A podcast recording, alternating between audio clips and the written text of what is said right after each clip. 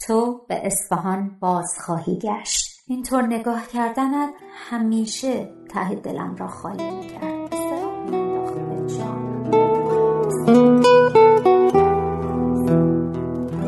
من امیر سایمی هستم. من هم تلی داوودی هستم. شما دارید به فرای قصه ها گوش می کنید جایی که از طریق داستان ها درباره زندگی حرف می‌زنیم.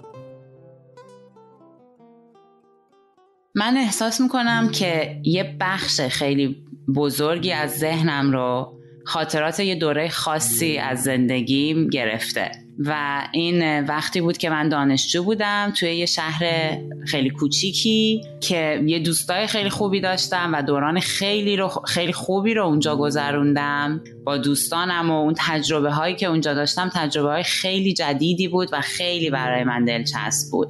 و احساس می‌کنم که انقدر از اون دوره و فقط دو سال بود. انقدر از اون دو سال خاطره دارم که انگار که صد سال زندگی کردم توی اون دو سال. انقدر خاطره هست که با یکی از دوستام هر بار که میشینیم احساس می‌کنیم همیشه وقت کمه برای مرور کردن این خاطرات و برای تعریف کردن این خاطرات و خیلی هم علاقه داریم که بر بقیه هم تعریف کنیم این خاطرات رو. انقدر که همه خسته شدن از دستمون دائم ما این خاطرات رو مرور می‌کنیم و حس می‌کنم که خیلی از خصوصیاتی که الان دارم یا شاید بشه گفت خیلی از علاقی که الان دارم یا کارهایی که بهشون علاقه دارم و انجام میدم خیلیاش توی همون دو سال شکل گرفته و خاطرات اون دو سال خیلی نزدیک در تماسه با کسی که الان هستم و حسی که نسبت به خودم دارم. موضوع این قسمت ما خاطراته. خاطرات چیز عجیبیه. گاهی اوقات مثل سایه دنبال ما میان و ما رو رها نمی‌کنن. خاطرات گاهی اوقات مثل یه شکارچی میمونن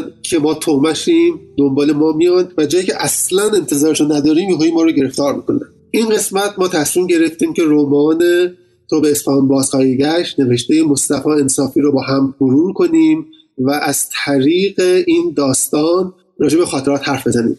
این داستان رو به خاطر این انتخاب کردیم که بخش زیادی از داستان در خاطرات شمیم شخصیت اول داستان میگذره. خاطرات شمیم از عشق گذشتهش آدری. قبل از اینکه راجع به بحث خودمون راجع به خاطره شروع کنیم خوبه که اول بدونیم که قصه راجع به چیه. هلی می‌تونی تو واسه ما لطفا بگی که قصه از چه در تو بسپان بازخواهی گشت؟ آره حتما. داستان در مورد مردیه به اسم شمیم. که تقریبا چل سال است. شمیم تو نوجوانیش عاشق دختری بوده به اسم آدری که با مادرش باربارا تو کوچه شمیمینا زندگی می‌کردن. باربارا یه زن یهودی لهستانی بوده که وقتی خیلی بچه بوده همراه پدر مادرش و چندین هزار خانواده لهستانی دیگه زمان جنگ جهانی دوم از شوروی به عنوان مهاجران جنگ به ایران فرستاده میشن. آدری و شمیم دوران بچگیشون رو با هم میگذرونن و به همدیگه خیلی علاقه داشتن و با هم بزرگ می شدن تا اینکه یه روز تو 18 19 سالگیشون آدری خودش تنهایی بدون مادرش می‌ذاره از خونه و محله میره و دیگه هیچ وقت بر نمیگرده. و اینجوری میشه که شمیم میمونه و یه عالم خاطره و یه عالم سوالایی که براشون هیچ جوابی نداشته.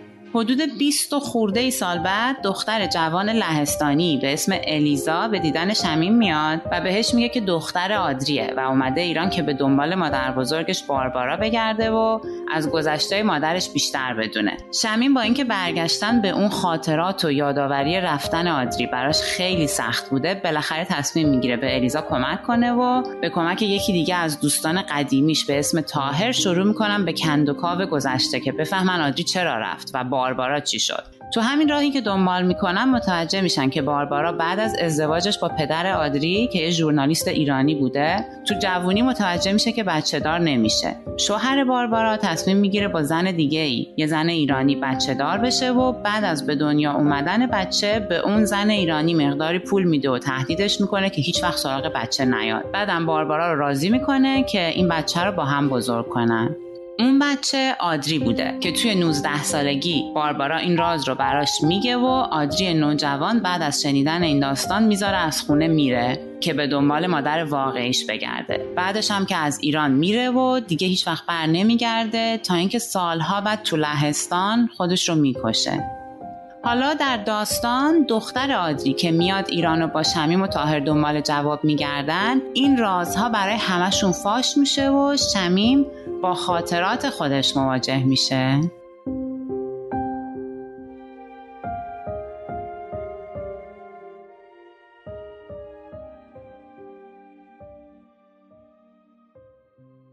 بعد کلاس توی راهروی دانشگاه ایستاده بودم و داشتم به سوال یکی از دانشجوهایم درباره اینکه آیا ابراهیم گلستان در داستانهایش نویسنده سیاسی است یا نه فکر می‌کردم که چشمم افتاد به دختری که داشت از دور میآمد و شال را ناشیانه انداخته بود سرش. دخترک آمد و ایستاد کنارم. وقتی داشت خودش را معرفی می‌کرد و می‌گفت دانشجوی زبان و ادبیات فارسی است. و آمده ایران که روی پایان نامش کار کند اصلا معلوم نیست کجا بود حواسم. حتما راه افتاده بود دنبال بوی ملایم عطری که پیچیده بود توی راه رو و به طرز عجیبی برایم آشنا بود. وقتی رفتیم توی اتاقم پنجره را باز کردم. بوی خاک باران خورده پیچید لابلای عطر آشنا. هی نفس عمیق کشیدم ولی نفهمیدم عطر چی یا کیست. اول فکر کردم شاید عطر این اتکلون جدیدی است که سحر قبل از رفتنش به مناسبت روز پدر از تندیس برایم خریده بود. ولی مطمئن نبودم.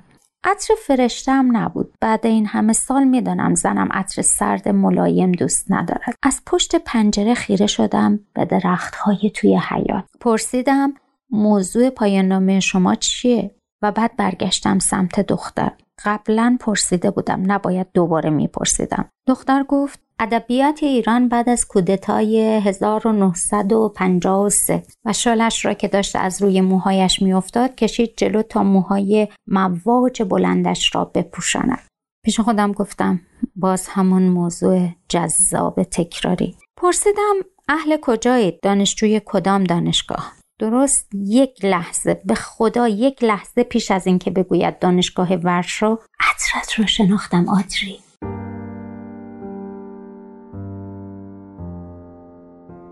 انگار سیمی بین افکار من و آن دختر وصل شد. انگار الکترون ها از راه همین سیم به سرعت نور خودشان را از ذهن او رساندن به ذهن من و بعد چراغی روشن شد. باد گرم وزید توی اتاق و صداش را رساند به گوشم. دانشگاه ورشو. باد می آمد ولی پرده تکان نمی‌خورد کاغذهای روی میز هم مرتب و منظم سر جایشان بودند. صدای دلکش توی ذهنم بلند شد. سرم را بلند کردم. داشتم چهرهش را میکاویدم دنبال شباهت ها میگشتم دخترت بزرگ شده. هم شبیه تو هست هم نیست. رنگ چشما که هیچ. چشمای تو سیاه سیاه و چشمای او آبی آبی. رنگ موها که هیچ. موهای تو قهوه‌ای تیره و موهای او بلوند. حالت موهاش چرا؟ کمی شبیه توست. با همون موجها با همان انحناها. گونه ها هم کمی. ولی به اندازه تو شرقی نیست نه چهرش نه نگاهش. یواش یواش داشتم به منطق بچگانم میخندیدم و به خودم می‌گفتم هر دختری که لهستانی باشه لزوما ربطی نداره به تو. گفتم باید از قبل هماهنگ می‌کردید ایمیل می‌زدید. که گفت من دختر ادریانه هستم آقای شمسه. بعد تو آمدی. خیال تو آمد. از در نیامدی. با باد آمد. دست انداختم و از توی جعبه دستمال کاغذی یک برگ بیرون کشیدم. نه اینکه عرق کرده باشم. نه نمی‌دونم چرا. دست و پامو گم کرده بودم. شاید می‌خواستم چیزی توی دستم باشه و سرگرم بشم. بعد بیست و چند سال بیخبری خودم را در حضور تو در حضور تو دخترت می‌دیدم و کاش می‌توانستی بفهمی چقدر بد است سرزده آمدن. 23 سال پیش تو پشت پا زدی به همه چیز و رفتی. و حالا گیرم خودت نه جگر گوشت پاره تنت. دخترت نشسته بود جلوی معشوق سابق مادرش و داشت یک چیزهایی می‌گفت. و من نه به حرفهایش گوش می‌دادم و نه حتی نگاهش می‌کردم. الیزا گفت من دختر ادریانه هستم آقای شمسه آمدم مادر بزرگم را پیدا کنم ببخشید اینطور بی مقدمه اگر اینطور آمدم. گفتم غلط کردی اومدی. چهره الیزا در هم رفت. الیزا دوباره گفت باید برای شما توضیح بدم دکتر. گفتم تو من رو برمیگردانی به کوچه. گفتم دلم نمی‌خواد برگردم به اون کوچه باریک. آن کوچه بعد تو هیچ وقت کوچه نشد. الیزا از روی صندلی بلند شد. تو پای راستت را انداختی روی پای چپ و زل زدی به کتابخانه. در اتاق باز شد. الیزا در را باز کرد و از اتاق رفت بیرون. تو مانده بودی هنوز. خیره شده بودی به کیف قهوه‌ای چرمی که بالای کتابخانه گذاشته بودم. فکر می‌کردم به 23 سال پیش و قبلش با تو و بعدش بی تو. می‌خواستم یادم بیاید. چطور فراموشت کردم. یادم بود بیست و چند سال پیش تلاشی کرده بودم برای از یاد بردن کسی اما از جزئیاتش هیچ چیز یادم نیامد. صدای در اتاق که محکم بسته شد و دیگر جز خیال تو و عطر آشنای تو هیچ چیز روبروی من نبود. روی کیف خاک نشسته بود. کیف را باز کردم و از یکی از جیبهای کوچکش عکس سه در چهارت را بیرون کشیدم. زل زدم توی چشمهای. همین چشمهای سیاه براقت. اینطور نگاه کردنت همیشه ته دلم را خالی می‌کرد. استراب میانداخت به جانم. استراب به اینکه یک روز دیگر نباشی. کجا سفر رفتی؟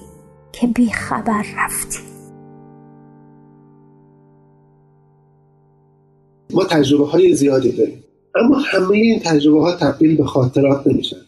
بعضی از این تجربه ها خاطره میشن و بعضی از این خاطرات با ما میمونن گاهی اوقات یه چیزایی که اصلا فکرشو نمی‌کردیم یه خاطره میشن که با ما میمونن یه چیزایی که فکر می‌کردیم خاطره میشن پاک یادمون میشن چی تعیین می‌کنه که کدوم بخش از گذشته ما خاطرات بشن و کدوم بخش از گذشته ما خاطرات نشن چرا بعضی از خاطرات ما رو رها نمی‌کنن؟ چرا بعضی از خاطرات دنبال ما میان؟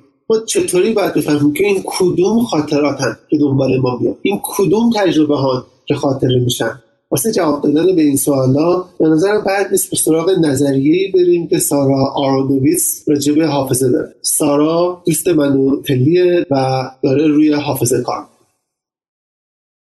Hi, I'm Sarah Aronowitz. I'm an assistant professor in philosophy and cognitive science at the University of Arizona. سلام. من سارا آرونویتسم من استادیار فلسفه و علوم شناختی در دانشگاه آریزونا هستم I'm going to tell you a little bit about my work on memory. می‌خوام براتون یکم از کارهای خودم درباره حافظه بگم. بذارید با یه تمثیل شروع کنم. تمثیل حافظه به مسابه موزه. این تمثیل خیلی قدیمیه و لاقل به سنت آگوستین برمیگرده.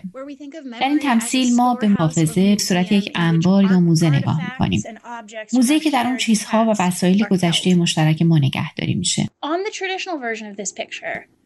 در فهم سنتی از این مثال یک موزه یا انبار خوب موزه یا انباریه که وسایل توش تا اندازه ممکن شبیه به حالت اولیهشون حفظ میشن برای همین باید موزه دماش مناسب باشه رطوبتش مناسب باشه و هر چیزهایی از این قبیل. به همین منوال در تصور سنتی از حافظه سیستم حافظه وقتی درست کار می‌کنه که تصاویر تجربه شده رو تحویل بگیره و بدون هیچ تغییری درست مثل روز اول نگهشون داره. تا بعد بتونیم به اونها نگاه کنیم. So, I agree that memory is like a museum, but the way I like to think about it is to think more closely about how real museums work.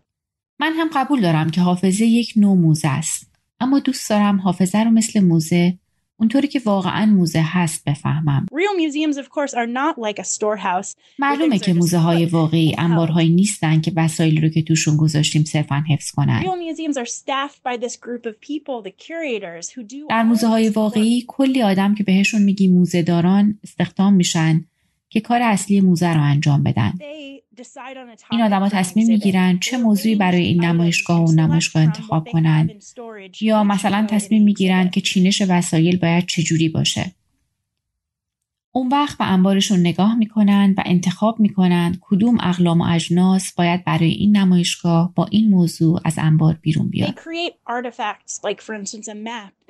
خودشون هم یه چیزهایی هم برای نمایشگاه درست می‌کنن و به اون اضافه می‌کنن. مثلا یه نقشه درست می‌کنن که به ما میگه که این اقلام از نظر تاریخی کجا و کی پیدا شدن.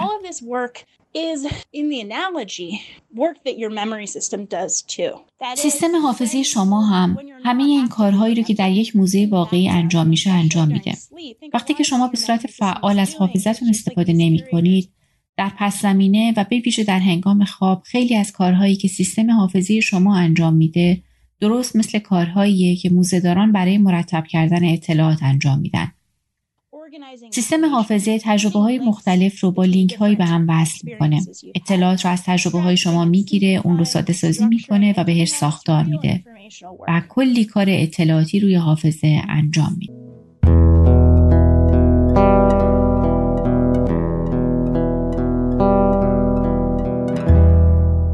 من نظریه سارا رو خیلی دوست دارم. خیلی به نظرم جالبه این مثالی که می‌زنه و از موزه صحبت می‌کنه. برای تعریف اینکه خاطرات ما چجوری ذخیره میشن و کدوم یکی از خاطراتمون ذخیره میشه چه چیزایی خاطره میشن چه چیزایی نمیشن.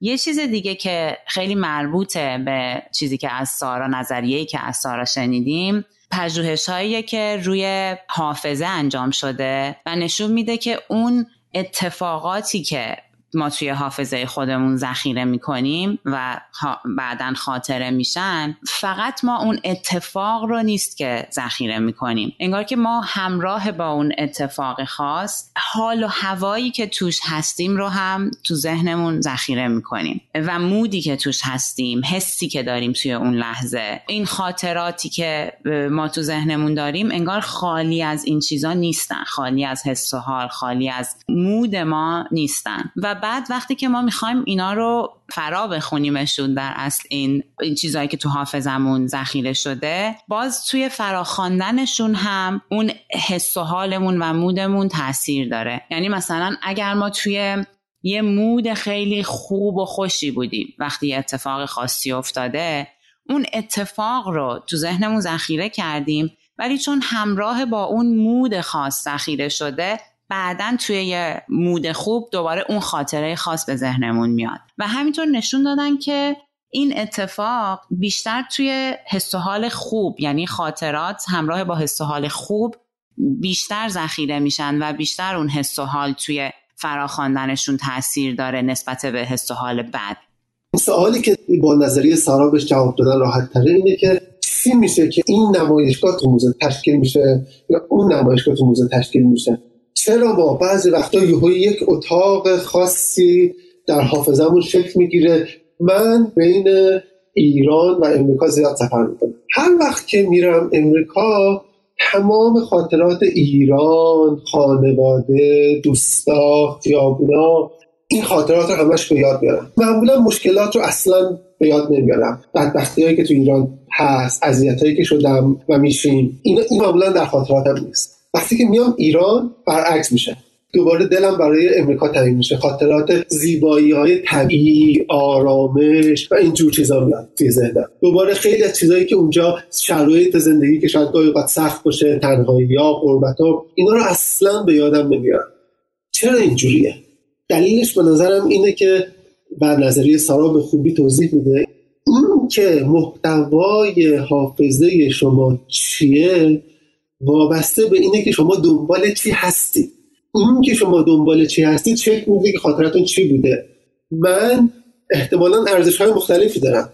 من هم برخی از ارزش اینه که ایران رو دوست دارم زندگی اجتماعی رو دوست دارم و به خاطر این این نمایشگاه در حافظه من شکل می‌گیره از اون ور زیبایی های طبیعی رو دوست دارم زندگی در آرامش رو دوست دارم. بنابراین از آمریکا اون یکی نمایشگاه وجود داره. انگار من دو تا نمایشگاه در ذهنم دارم که هر وقت که اگه میرم به ایران که اون آرامش رو ندارم خاطرات امریکا به یادم میاد. وقتی میرم به امریکا که اون زندگی اجتماعی رو ندارم اون یکی نمایشگاه دوست دارم. این که میگی همین خیلی جالبه چون انگار که یه, یه جورایی هم خاطرات ما می‌تونه اون چیزایی که توی هر لحظه یا توی یک دوران نداریم رو جبران بکنه.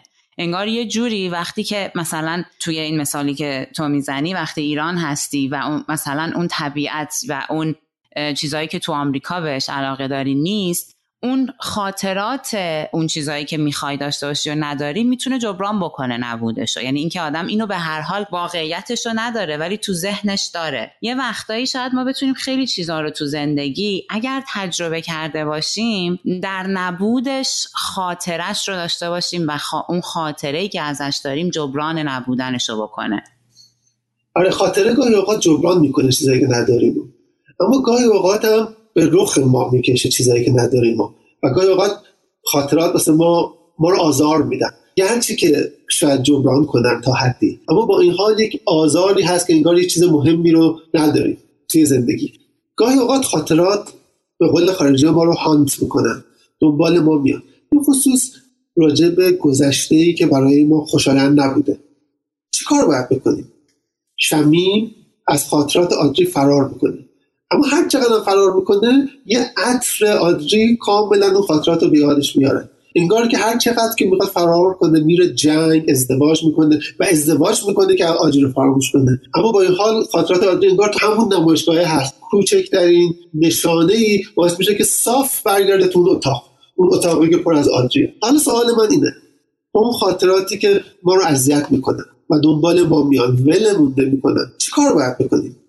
گذشته به خصوص گذشته که ازش خورسند نیستیم و گذشته ناخوشایند رو نمیشه عوض کرد.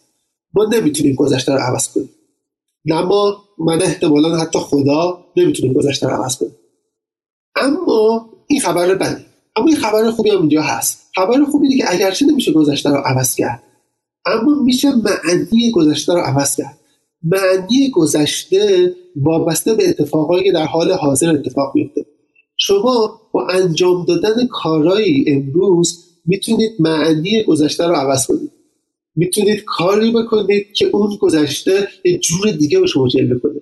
ممکنه گذشته دردناک شما سرآغازی باشه واسه اینکه یک فعالیت های تازه بکنید. مثلا چه یک سازمانی تشکیل بدید به کسایی که قربانی تجربیات شبیه شما بودن کمک کنید. یا ممکنه گذشته شما سرآغازی باشه مثل سقوط شما. معنی گذشته آیا آغاز سقوط شماست یا آغاز رهایی شماست؟ این وابسته است که به امروز چیکار می‌کنید؟ بنابراین این با, رفتار امروزمون می‌تونیم گذشته رو عوض کنیم. و اگر ببخشید گذشته رو که نمی‌تونیم عوض کنیم معنی گذشته رو می‌تونیم عوض کنیم. و اگر معنی گذشته رو عوض کنیم اون وقت خود به خود اون اتاق هم شکلش عوض میشه. اون وقت اون خاطرات به یک شکل دیگه سراغ شما خب حالا چجوری می‌تونید معنی گذشته عوض کنید یه کار خیلی سادهش اینه که که از اشتباهات گذشته یاد بگیرید معمولا با اشتباهات گذشته رو تکرار می‌کنید من نمی‌دونم تلی تو چی فکر می‌کنی اما به نظر من می‌رسه که بخشی از این که شمیم آجی رو از دست داده تقصیر خود شمیم بوده. شمیم می‌تونست از باربارا بپرسه چه خبره می‌تونست با آجی نزدیکتر بشه اما به نظر می‌رسه که شمیم همش درگیر خودشه و نمی‌فهمی که تو دل آجی داره چی میگذره. و بعدا همین اتفاق با همسر فعلیش میفته. انگار که از دل فرشته هم خبر نداره. انقدر درگیر خودشه. اصلا نمی‌دونه تو ذهن فرشته چی میگذره. نه تنها اون تو ذهن تاهر هم نمی‌دونه چی میگذره. حدس من اینه که تاهر عاشق آجی بوده. شمیم اصلا نمی‌دونه و می‌تونست با مرور خاطرات گذشتهش بفهمه که چه اشتباهاتی رو کرده و امروز انجام نده. می‌تونست رابطهش رو به جای اینکه با فرار از آدری بخواد با فرشته ازدواج کنه از اشتباهاتش در قبال آدری بفهمه و دفعه رابط رابطهش با فرشته درست کنه و اون وقت آدری در واقع سنگ بنایی بود برای رابطه آیندهش با فرشته و دخترش. اما اینجوری نیست. این در مورد آموختن از گذشته است. یه کار دیگه ای که اگر خاطرات گذشته شما رو آزار میده میشه باش کرد اینه که اشتباه های گذشته رو جبران کنید. چرا آدری خودکشی می‌کنه؟ داستان به اون نمیده حدس من اینه که آدری خودکشی می‌کنه. به خاطر که عذاب وجدان داره. آخه چه کاری بود با باربارا کرد باربارا 16 سال 12 سال اینو با عشق بزرگ کرد و بعد صرفا به خاطر که باربارا مادر خونی آجری نبود رهاش کرد و رفت. انگار نه انگار که این زن تنها این زن مهاجر تنها تو کشور باید چیکار کنه؟ و این خاطر هانت می‌کنه. دنبال آجری میاد آجری رو ول نمی‌کنه. کاری که آجری می‌کنه چیه؟ اینه که معنی گذشته مثل آجری چیه؟ عذابه و خودکشیه. معنی گذشته آدری چیزی که به تباهی میکشونه. اما آدری می‌تونست برگرده. می‌تونست برگرده ایران دنبال باربارا بگرده اشتباهش رو جبران کنه معذرت خواهی کنه. حتی اگر باربارا نبود می‌تونست بره به زنای مهاجر دیگه که در موقعیت باربارا بودن کمک کنه و سعی کنه که اونا تجربه مشابهی داشته باشن. اون وقت اون اشتباه گذشتهش رو معنی تازه بهش می‌داد. می‌تونست در پرتو زندگی تازهش اون خاطراتش رو رنگ و بوی دیگه بهش بده. ماحصل کلام من اینه که ما گذشته رو نمی‌تونیم عوض کنیم. اما که چی رو به یاد میاریم وابسته است به اینکه امروز کار می‌کنیم؟ اگر ارزشامون امروز عوض کنیم اگر اشتباه های گذشتهمون رو جبران کنیم اگر از گذشتهمون یاد بگیریم اون چیزی که یادمون میاد هم فرق می‌کنه. اینی که میگی امیر خیلی جالبه و خیلی مهمه به نظرم. اینکه متوجه این شاید باید باشیم که گذشته تو کنترل ما نیست و دست ما نیست که چی کار باهاش بکنیم یا چی گذشته و چی نگذشته. ولی وقتی که اینجوری بهش فکر می‌کنی که ما با عوض کردن معنی اون خاطرات گذشته می‌تونیم تغییر بدیم توی اون چیزی که تو ذهنمون شکل گرفته این کنترل رو میده دست ما کنترل اوضاع رو میده دست ما. یعنی شاید باعث بشه به جای اینکه مثلا دست رو دست بذاریم و بگیم خب چیزی که بوده گذشته و رفته و کاری نمی‌تونیم در موردش بکنیم مثل کاری که شاید شمیم داره می‌کنه و یا همیشه از اون خاطرات تلخی که داشته فرار کرده یا دست روی دست گذاشته و با خودش فکر کرده که خب دیگه اتفاقیه که افتاده و با اینکه اذیتش می‌کرده این خاطرات کاری همیشه انگار حس می‌کرده که نمی‌تونه در موردش بکنه. ولی اگه این رو بهش آگاه باشیم که معنی اون خاطرات رو میشه عوض کرد از راه های مختلف مثل این چیزهایی که تو توضیح دادی این رو متوجهش باشیم انگار که دیگه می‌تونیم فرار کردن رو یه جایی تموم کنیم یه جایی دیگه فرار نکنیم از خاطراتمون و برای اینکه حس می‌کنیم کنترل اوضاع دست خودمونه دیگه که شاید دختر آدری داره این کار رو تو داستان می‌کنه تا حدی. هم کاری رو که شمیم نکرده دختر آدری داره برمیگرده و می‌خواد که اون خاطرات رو مرور بکنه و یه جایی این پروسه فرار رو تمومش بکنه. و اتفاقا موفق میشه. اگر شما اول داستان نگاه کنید شمیم حراسونه از خاطر آتی داره فرار می‌کنه.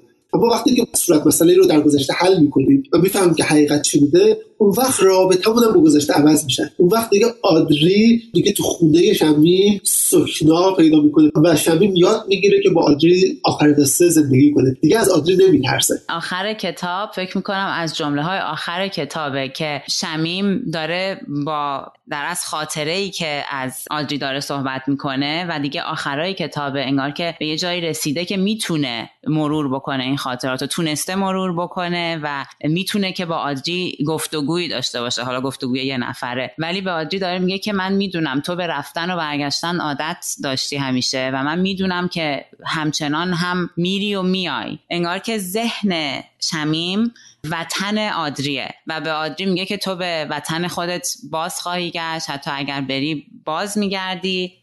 شمیم میگه که هی رفتی و برگشتی و من فکر می‌کردم خیال باطل می‌کردم که تو را فراموش کردم. حالا دوست ندارم فراموشت کنم. با اینکه تو عادت بدی داری به سفر کردن ولی می‌دانم که برمیگردی. مگر نه اینکه وطن تو همینجاست همان کوچه همین شهر. می‌روی و باز مثل همیشه برمیگردی به یاد من به وطن.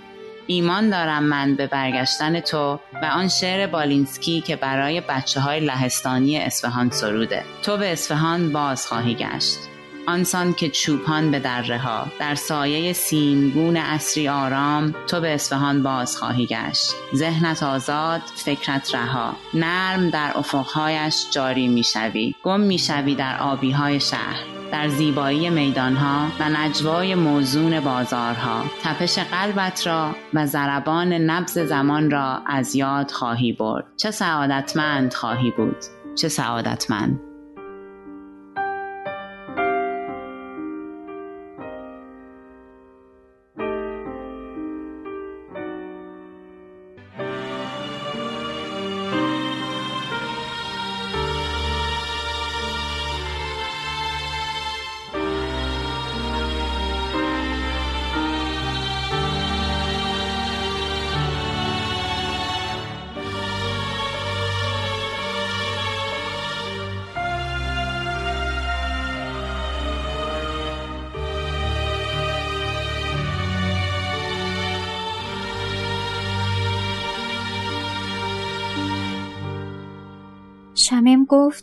آدری عاشق شکلات بود. همیشه تو کیفش شکلات داشت. چند وقت پیش که سهر دخترم من یه دختر همسن و سال شما دارم. فیلم چارلی و کارخونه شکلات سازی رو آورد که ببینم. نمی‌دونم شما دیدیش یا نه. چارلی اند chocolate factory.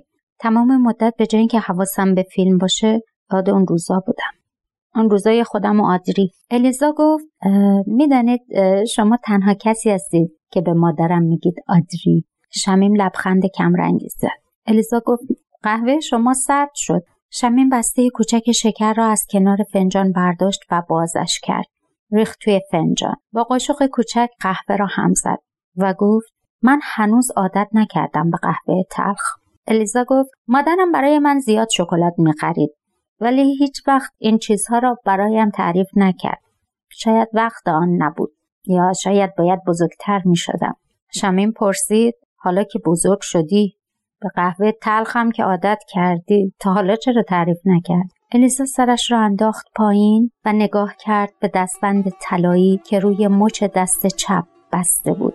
خیسی غمناکی توی چشمهای آبیش برق زد. این دستبند آخرین خاطره من از مادرم است. اگر خودکشی نکرده بود اگر تا حال زنده بود شاید تعریف کرده بود. شمیم چشم از دستبند گرفت و دوخت به چشمهای الیزا. به گوشهایش شک کرد.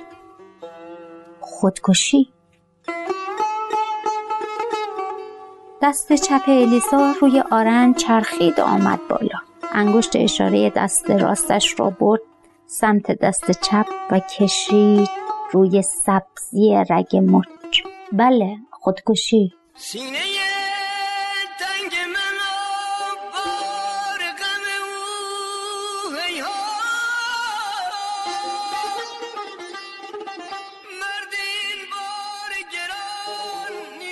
سیگار پیچید توی اتوبوس. راننده توی حال خودش بود و داشت با صدای ایرج بستامی عشق می‌کرد. الیزا سرش را گذاشته بود روی شانه شمیم و خوابیده بود. موهاش ریخته بود توی صورتش. شمیم خواست دست بیاندازد و موهایش را کنار بزند. آنجور که موهای آدری را از توی صورتش کنار می‌زد تا شراب چشمهایش را ببیند. ترسید بیدار شود. آدری سرش را آورد بالا و از پشت شیشه اتوبوس زل زد به شمیم. شمیم خواست حرفی بزند. آدری انگشت اشاره دستش را مثل پرستارهای توی قاب عکس درمانگاه ها گذاشت روی لبها که یعنی سیس آرام گفت حرف نزن شمیم بچم بیدار میشه. از مچ دستش خون چکید توی جاده. جاده پیچید. ماه توی آسمان پیدا شد. افتاد روی قرص صورت آدری. اگر تاهر می‌دید حتما می‌گفت عجب superimpose شاهکاری. آدری بی صدا خندید. طره های مویش ریخت روی پیشانیش. تا قمر در عقربه کار ما چنینه. تا قمر در عقربه کار ما چنینه.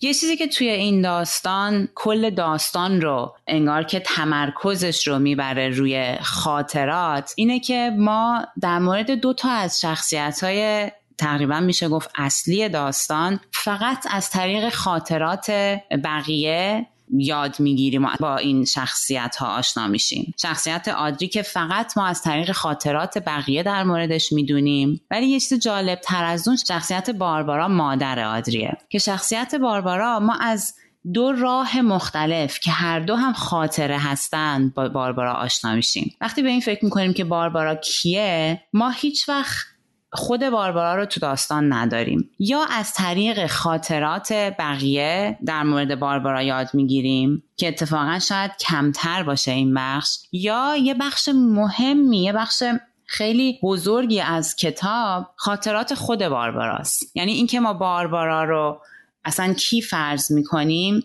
همش بسته به اینه که باربارا چه خاطراتی تو ذهن خودش شکل گرفته. انگار که هویت باربارا فقط از طریق خاطرات بارباراست که تعریف میشه برای ما و توصیف میشه برای ما که داریم این کتاب رو می‌خونیم و اینکه سوال باربارا کیه رو ما فقط از طریق داستانهای ذهنی خود باربارا براش جواب پیدا می‌کنیم. آره دقیقا. انگار باربارا چیزی نیست جز خاطراتی که خود باربارا داره با ما میگه. و این ایده که ما نفس ما روح ما هویت ما از خاطرات شکل گرفته یه ایده خیلی قدیمیه در فلسفه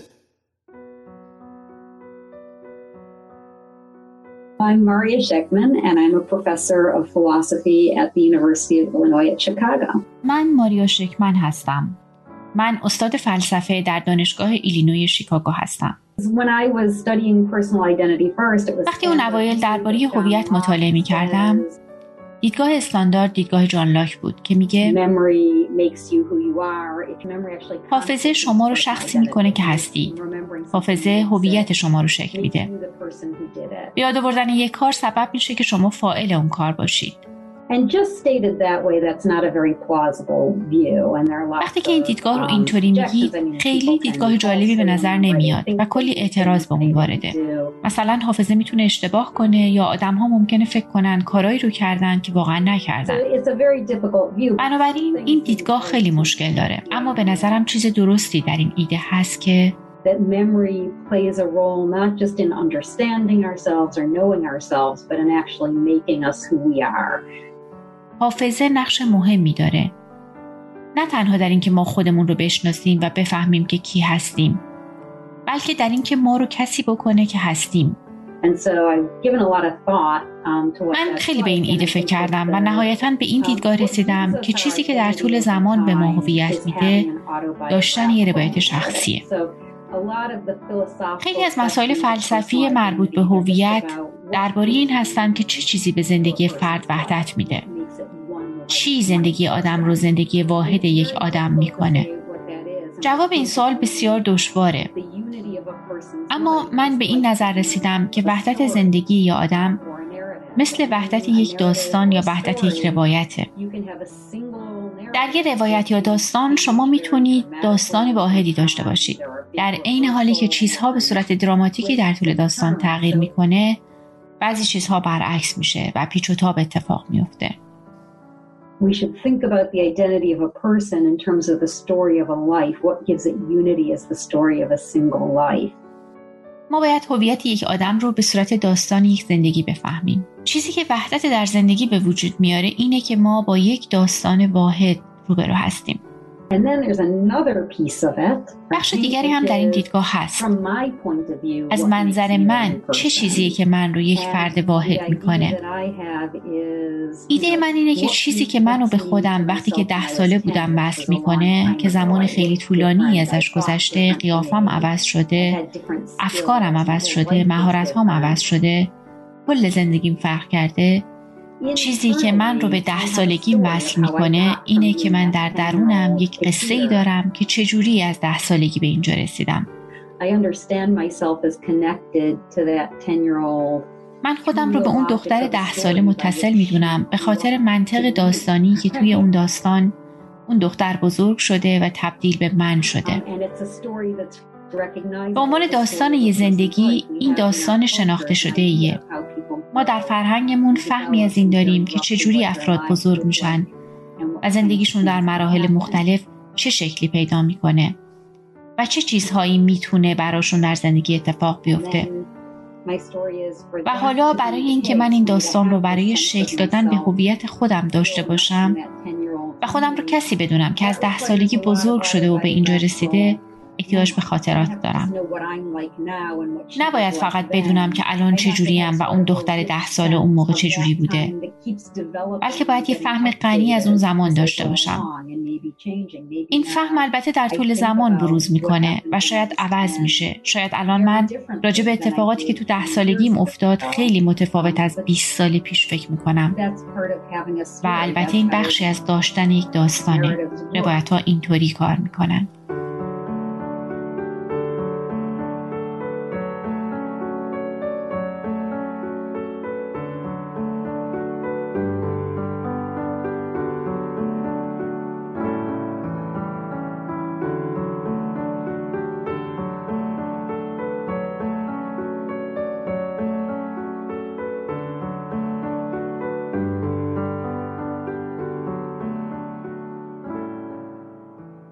اتفاقا در تایید این صحبت هایی که شنیدیم یه سری پژوهش هایی انجام دادن در مورد بیمارانی که آلزایمر دارن. و این پژوهش ها بیشترش نشون داده که از دست رفتن خاطرات تو بیماران آلزایمری باعث میشه که به همون شدت که خاطراتشون از دست میره حسشون نسبت به اینکه کی هستن هم از بین میره. حالا این حس اینکه کی هستیم جوانب مختلف داره. مثلا من در مقایسه با افراد خانوادم کی هستم؟ برای خانواده کی هستم؟ توی جامعه کی هستم؟ و توی بیماران آلزایمری پژوهشهایی که انجام شده نشون میده که از دست رفتن خاطرات به خصوص خاطراتی که توی دوران جوانی اگه اشتباه نکنم بین حالا یکی از این مقالات خاطراتی که توی 20 تا 25 سال شکل می‌گیره از دست رفتن اون خاطرات باعث میشه که به همون شدت این حس این که من تو جامعه تو خانواده و نسبت به ارزش هایی که دارم کی هستم هم از بین میره. توی هم نظریه شکمن و هم توی پژوهش هایی که تو گفتی در واقع ادعا اینه که خاطرات نقش مهمی در تعیین هویت ما دارن. شکمن می‌خواد توضیح بده که سه چیزی اتفاقای مختلفی که توی زندگی میفته رو اتفاقای یک زندگی واحد می‌کنه. و از نظر شکمن زندگی من یک قصه که من شخصیت اول اون داستانم. بنابراین من کسی هم که در وسط یک داستان قرار دارم. و حال نکته من اینه که شکمن و پژوهش های که میگی راجع به این هستن که نفس یا من با خاطرات متعین میشن. اما بعضیا که نسبت به این ایده شاید شکاکتر باشن که خاطرات تعیین کننده اینه که نفس یا روح چیه با این حال یک چیز دیگه ای رو قبول می‌کنن. و اون چیز دیگه اینه که حتی اگه ما نگیم که نفس ما یا خود ما چیزی جز خاطرات نیستیم توانایی گفتن یک قصه از زندگیمون تاثیر خیلی مهمی در معنا بخشی به زندگی ما داره. ما وقتی که می‌تونیم اتفاقای مختلفی که افتاده رو در قالب یک روایت بازگو کنیم برای خودمون انگار که می‌تونیم با اتفاقا یه جوری مکسنس کنیم از اون اتفاقا. اون اتفاقا معنا بدیم اون اتفاقا رو بفهمیم. وقتی که قصه زندگیمون رو به خودمون بگیم انگار که زندگیمون رو ساده تر کردیم. اون چیزایی که مهمه رو جلوی چشممون آوردیم و وقت می‌تونیم داوری کنیم که زندگیمون چی بوده یا خوب بوده یا بد بوده. داشتن یک داستان برای زندگی بخش مهمی از داشتن زندگی معنادار و خاطرات در واقع اون چیزیه که به ما کمک می‌کنه تو قصه رو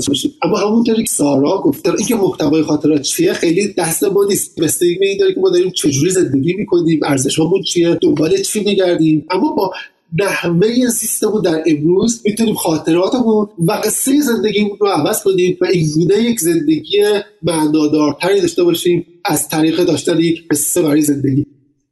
یه چیزی که به ذهنم رسید وقتی داشتی در مورد این حرف می‌زدی که روایت و قصه که از خودمون داریم از طریق خاطرات انگار که به زبان محاوره ای میشه گفت که این این داستان این قصه ای که ما از خاطرات خودمون ساختیم برای خودمون باعث میشه که ما بر خودمون کسی بشیم. انگار با داشتن این روایت هست با داشتن این داستان هست داستان هست که برای خودمون کسی میشیم. برای خودمون یه هویتی پیدا می‌کنیم از طریق این داستانه و اون کسی که هستیم دیگه یه بخش مهمیش این قصه هست این داستان است که حالا همونطوری هم که گفتی و همونطوری هم که تو حرفای سارا به این نکته اشاره کرد اینکه چه جاهایی از این قصه تره چه جاهایش کم تره همه اینا هم خب شاید دست خودمون نیست خیلیش و وجود داره دیگه توی این قصه که مثلا اونجوری که من اول همین اپیزود گفتم مثلا اون دو سال از زندگی من تو قصه زندگی من خیلی پررنگه. خب تلی من می‌خواستم یه موضوع مربوط اما متفاوت هم حرف بزنم. حالا اگر فرض کنید که چه نفس ما یا ما تشکیل شدیم از خاطرات یا لاقل معنای زندگی ما تشکیل شده از خاطرات هر کدوم از این که میپذیریم در قصه زندگی ما دیگران نقش مهمی دارن. بنابراین به یاد آوردن عزیزان ما بخشی از هویت ماست بخشی از معنای زندگی. بنابراین ما به خودمون به نظر می‌رسه بدهکاریم شاید. که عزیزان بوده به یاد بیاریم. اما فقط این نیست. درسته که به یاد آوردن عزیزان ما عزیزانی که از دستشون دادیم کمک می‌کنه که با زندگی معنادارتری داشته باشیم. اما به نظر من می‌رسه که غیر از این ما به عزیزانمون دهکاری که اون رو به یاد بیاریم. این فقط به خاطر خودمون نیست که باید اون رو به یاد بیاریم. ما وظیفه داریم که عزیزان نمود که الان پیش مدرسان رو به یاد بیاریم. چرا؟ یه استدلال ساده واسش اینه. تصور کنید شما می‌خواید بمیرید. وقتی که شما می‌خواید بمیرید چیزی که شما رو آزار میده لاقل مثل بعضی از آدم آزار میده اینه که وقتی میمیرن انگار نیست میشن کوچ میشن. و چیزی که بهشون آرامش میده اینه که نه عزیزانش اونا رو به یاد میارن. اونا به یک معنا اینجوری نیست که زندگیشون انگار ننگار شده باشه. اونها در یاد عزیزانشون زندگی می‌کنه حالا شما انتظار دارید که دیگران شما رو به یاد بیارن. خب و اگه شما انتظار دارید که دیگران شما رو به یاد بیارن بنابراین دیگران هم عزیزان شما هم می‌تونن از شما انتظار داشته باشن که شما اونا رو یاد بیارید. ما به عزیزان بدهکاری که اونا رو به یاد بیارید شمیم بدهکار به آدری که فراموشش نکنه. فراموش کردن آدری ظلمیه به آدری. از سوی شمیم همینطور در مورد رفتگان هم انگار همونقدر که خودمون کسی میشیم از طریق خاطراتمون از طریق زنده نگه داشتن یاد و خاطر بقیه هم به کسی بودن اونها احترام می‌ذاریم و اذعان می‌کنیم. یعنی بقیه هم کسی میشن از طریق خاطرات و یادی که تو ذهن ما ازشون میمونه. که حالا توی خیلی از فرهنگای دنیا این یه رسم دیگه هستن که یه روزی دارن مثلا توی مکزیک Day of the Dead که اون روز اصلا برای همین کاره که دور هم خانواده ها جمع بشن و رفتگانشون رو به یاد بیارن. که توی کارتون Coco اگه دیده باشین روز Day of Dead کل داستان که بعد اون قسمت فانتزیش که میرن توی دنیای مرده ها بازم مربوط به اون چیزی که تو داشتی می‌گفتی. امیر در مورد اینکه چه وظیفه ای داریم نسبت به اونایی که رفتن. اگه کارتون رو دیده باشین وقتی که میرن دنیای مرده ها اون مرده هایی که روز Day of the Dead روز مردگان. توی اون روز اطرافیانشون که زنده هستن به یاد نمیارنشون بعد از سالها به یاد نیاوردنشون اینا توی اون دنیای مردگان اونجا از بین میرن. یعنی هیچی ازشون حتی توی اون دنیای مردگان نمیمونه. در صورتی که اونایی که هر سال خانواده ها داره هم جمع میشن و به یاد میآورنشون زندگی خیلی خوب و خوشی توی اون دنیای مرده ها دارن و خیلی قشنگه. نشون میده که حالا توی این کارتون یه دنیای فانتزی هست یه پلی هست یه پل خیلی بامزه فانتزیه که اونایی که بقیه زنده ها دارن به یاد میارنشون از روی این پل هر سال روز دیافدده رد میشن و میان انگار که تو یاد و خاطر زنده ها از اون طریق میان توی دنیا میان توی زندگی و اونایی که کسی به یاد نمیارنشون نمیاردشون از این پل نمی‌تونن عبور بکنن که دقیقا برمیگرده به این حرفی که تو داشتی می‌زدی. به نظرم نکته که تو گفتی خیلی جالب. می‌دونید؟ من گفتم ما وظیفه داریم نسبت به عزیزان در گذشته که اونا رو به یاد بیاریم. و بخشی از اونم به خاطر چی چیزی شبیه اون چیزی که تو گفتی. این مهمه که کسی در دنیا زندگی کرده. بله اگه شما از یک منظر کیهانی ببینید زمین یک سیاره کوچیکیه در یک تاریخ بینهایت در یک فضای بینهایتی. زندگی های با یک اندازه نقطه‌ای در یک زمان بینهایتی. از منظر کیهانی نگاه کنید هیچ چیزی اهمیت نداره. اما این واقعا مهمه که آدما بودن زندگی کردن خوشحال شدن رنج بردن. و وقتی که ما به یاد میاریم انگار تصدیق می‌کنیم انگار گواهی میدیم که مهم بود که این آدم بود. مهم بود که این آدم زندگی کرد و زندگیش بی اهمیت نبوده. برای اینکه شهادت بدیم به ارزش زندگی عزیزانمون وظیفه داریم که اونا رو به یاد بیاریم.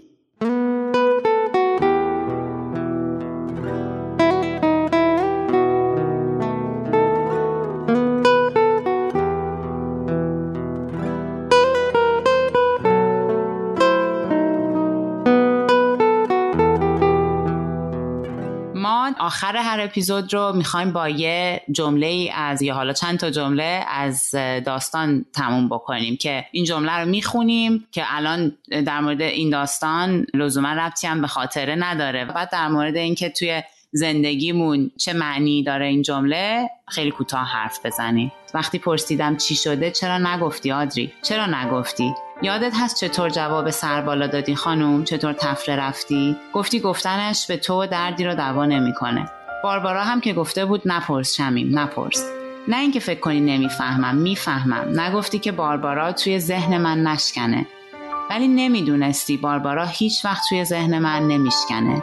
من مؤمن بودم به آن زن. به دوست داشتنش به غذا پختنش به قهوه ساختنش به تعریف کردنش. تعریف کردن تقویم تلخ تبعیدش. حالا از آن روز هم مومنترم آدری. باور کن. بعد آن همه تلخی و رنج و زجر چه شور و شوقی داشت باربارا برای زندگی. چه ایمانی داشت به زندگی؟ من این رو از بوی غذایی که میپخت از بوی قهوه‌ای که میساخت از نظم و سلیقه‌ای که برای چیدن غذا توی سینی به خرج می‌داد فهمیدم و تو نفهمیدی. تو مؤمن نبودی. نه به باربارا که مادرت بود و نبود نه به من که نفهمیدی چی کشیدم از نبودنت. من چیزی که خیلی خوشم میاد همین تعریف بارباراست و اینکه این تعریف امید تو قالب شخصیت باربارا که با اون همه داستانهایی که ما میشنویم این تعریفی که شمیم از باربارا داره هنوز تعریفی از زندگی از اون لحظات قشنگ زندگی که جنس زنده بودن دارن بوی غذا بوی قهوه تعریف کردن داستان امید رو تعریف می‌کنه توی این شخصیت و توی این توصیفی که از باربارا میشه. کل این داستان که نگاه می‌کنیم اولا که اتفاقای حال داره تو زمان 88 اتفاق میفته در, در اوج دوران ناآرامی استراب نگرانی و بعد باربارا دوران تبعید و کلی دوران سخت. با این همه توی این دوران 88 شمیم دنبال یک موضوع شخصیشه نه اینکه به اتفاقای اجتماعی بی تفاوت بشه. اما سعی می‌کنه که این اتفاقای اجتماعی رو با اتفاقای شخصیش پیوند بزنه. باربارا هم سعی می‌کنه که اون تلخی های گذشته رو با به وجود آوردن یک محیط دوست داشتنی برای آدری و شمیم جبران کنه. من فکر کنم چیزی که جالبه واسه من اینه که خیلی اتفاق داره میفته توی این سرزمین. خیلی هاشون هم تلخه. بیشترشون تلخه. اما با این همه ما از طریق چیزهای ساده گاهی اوقات و از طریق قصه های شخصی می‌تونیم به این زندگی معنا بدیم. علا رقمی که گرفتار این دوره و زمونه شدیم. چیزایی هست که هنوز می‌تونیم واسهشون زندگی کنیم و هنوز می‌تونیم با اونا زندگی رو معنی دار کنیم.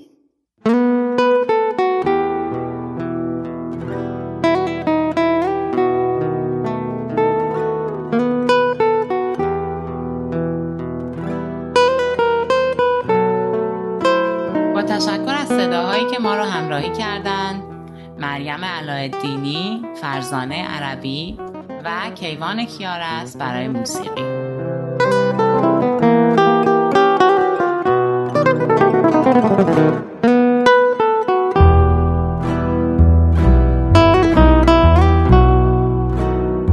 برای تماس با ما می توانید به اینستاگرام فرای قصه ها بیاند ستوریز پادکست و یا ایمیل فرای قصه ها بیاند ستوریز پادکست at gmail.com مراجعه کنید. اگر دوست دارید اپیزودهای بعدی ما رو هم بشنوید در هر جایی که به پادکست خود گوش می‌کنید به پادکست ما هم به